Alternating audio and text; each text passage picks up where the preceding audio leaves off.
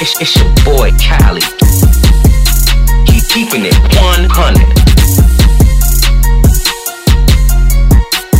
Some, some, somebody gotta do it. So Omarion from B2K is getting dragged on the internet again after releasing an overdramatic trailer to a new five-part docuseries detailing what really sparked the beef between him and B2K, and apparently, people ain't feeling it. I don't feel safe. He almost hit the promoter with the mic. Me and the mother of my children, we have two kids. Oh. Yeah.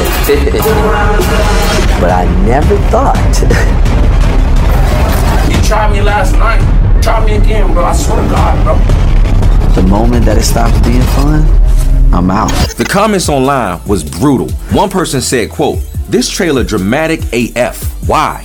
Another person said, J Boog already explained in detail. And even famous singer Mario commented to the trailer with all laughing emojis. But all these theatrics that Omarion is doing right now comes on the heels of a heavy clapback from J Boog when he emptied out the clip airing out Omarion about how he really couldn't sing after that embarrassing Verzuz where he got destroyed by Mario. And once again, like I said in my viral Verzuz reaction, Omarion is still doing everything except singing. I mean, your man really got time to cut a five part movie trailer responding to B2K when all he really had to do to clear his name was to get on Instagram Live and just sing a cappella. I mean, let us hear you sing, big dog. Cause right now, the people feeling bamboozled. I mean, it's giving Milli Vanilli at this point. Even Usher went on the tiny desk and showed off his legendary vocal ability.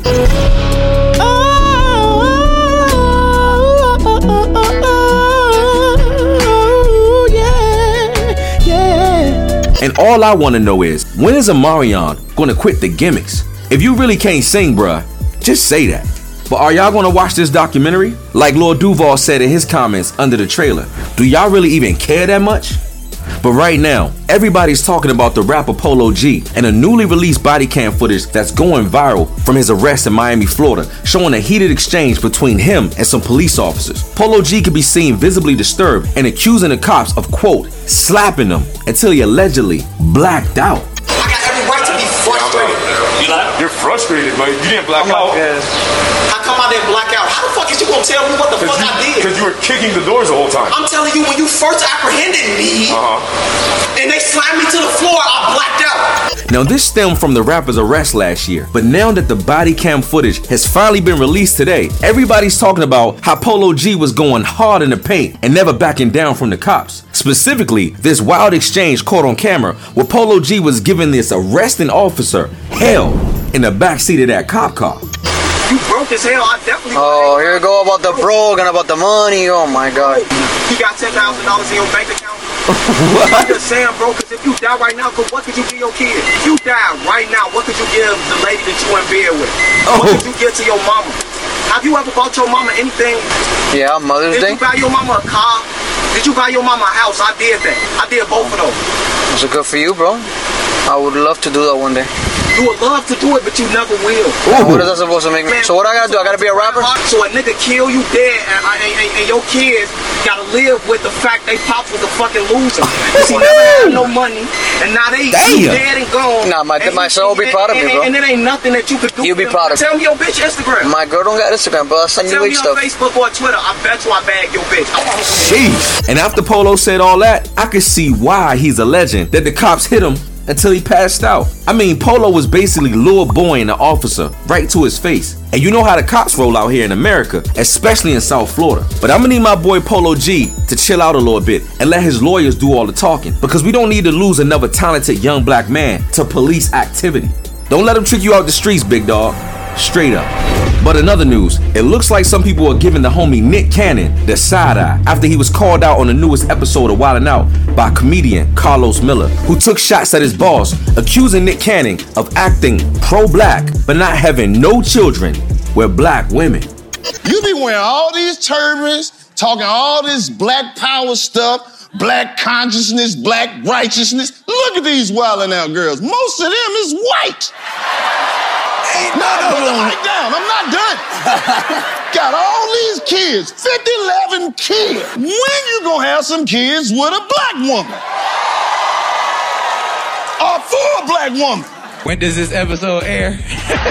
Now I gotta be honest, I never noticed that Nick ain't got no chocolate, beautiful, black queens pregnant. Until now, when Karlous says something. See, Nick out here having so many kids, I can't even keep up. It's pretty obvious that your boy got a specific preference. Now, listen, guys, I like Nick Cannon and I appreciate all his contributions to the culture. But on this channel, I gotta keep it real. And it looks kinda iffy when you preach black excellence and promote a pro black rhetoric, but don't procreate, nurture, or elevate the black family heritage structure.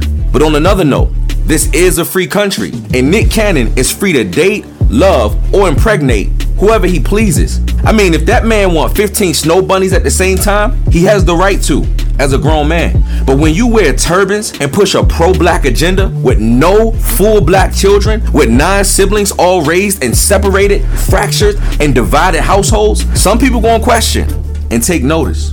But listen, all I gotta say about this can be summed up in the words of the late great Tupac Shakur, who once said, quote, and since we all came from a woman, got our name from a woman, and our game from a woman, I think it's time to heal our women. Be real to our women.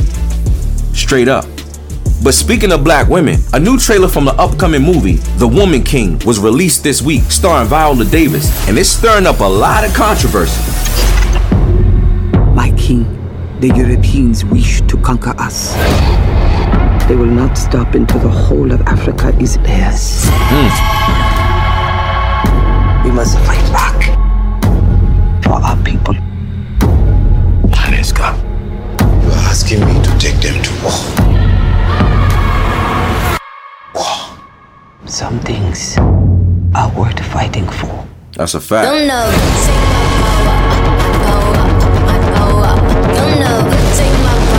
Are called to join the king's guard. Don't know, take my power. No kingdom in all of Africa shares this privilege. Train hard, fight harder. Take my power, We fear no one, they feel away. and we fear no pain. Oh, this looks serious. I offer you a choice. Fight or we die.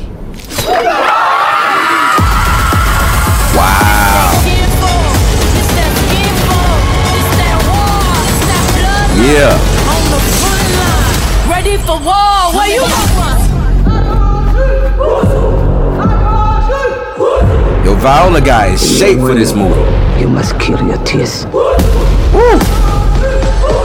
are the spear of victory. Oh, come We on. are the blade of freedom. She had to kiss the dude. Did she really kiss the colonizer? We are the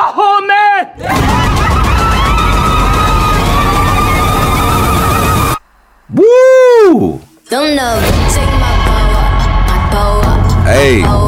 Don't know, take my It's official. Listen, the trailer looks epic and was shot beautifully, and it looks a lot like Marvel's blockbuster hit, Black Panther. To me, it pretty much looks like if T'Challa's Female Warriors, the Dora Milaje, got a spin-off movie. And I ain't mad at that. I could dig it. And honestly, with everything going on in the world right now, we need more positive and powerful black heroes on screen in the households around the world. And the fact is, there's not enough black royalty being displayed in Hollywood today. But however, a lot of people are upset over this movie, and the comment section was immediately flooded with people calling out this film for trying to glamorize the colonization and capture of blacks, selling other black people into slavery. One person wrote, a film glorifying a brutal African empire that conquered small tribes, held large human sacrifices, and fought war to continue the slave trade after the British banned it? Another person said, wasn't the Dahomey notorious for their participation in the slave trade and their struggle against the British because they didn't want to abolish slavery? And someone else said, I wonder if they'll show the mass human sacrifices they participated in, where they would kill thousands of captured slaves from neighboring nations in a single day. And upon further research, I discovered what people are saying right now about the real historical implications of this movie are true. According to Encyclopedia Britannica, the Dahomey was organized for war, not only to expand the boundaries, but also to take captives as slaves. Slaves were either sold to the Europeans in exchange for weapons or kept to work the royal plantations. Now, even though I think the movie's theatrical presentation looks great, The real question that many people are asking is should we really be glamorizing, glorifying, or praising the people who are responsible for selling our ancestors into the transatlantic slave trade, which brought our people here to America to be further oppressed, enslaved, and brutalized for 400 years? See, history shows that the Dahomey eventually got colonized themselves by the same Europeans after they helped colonize us. So, should we really be cheering for a tribe that betrayed their own kind and is partially responsible for the horrible treatment of blacks in America that we still haven't escaped right now in 2022? I don't really have the answers. I ain't got the answers, Sway, but y'all tell me what y'all think. And in the meantime, it looks like we'll have to wait and see if they address these very important issues when the movie drops this year. But one thing I know is our auntie Viola Davis and the rest of this awesome cast is going to do their thing. Straight up.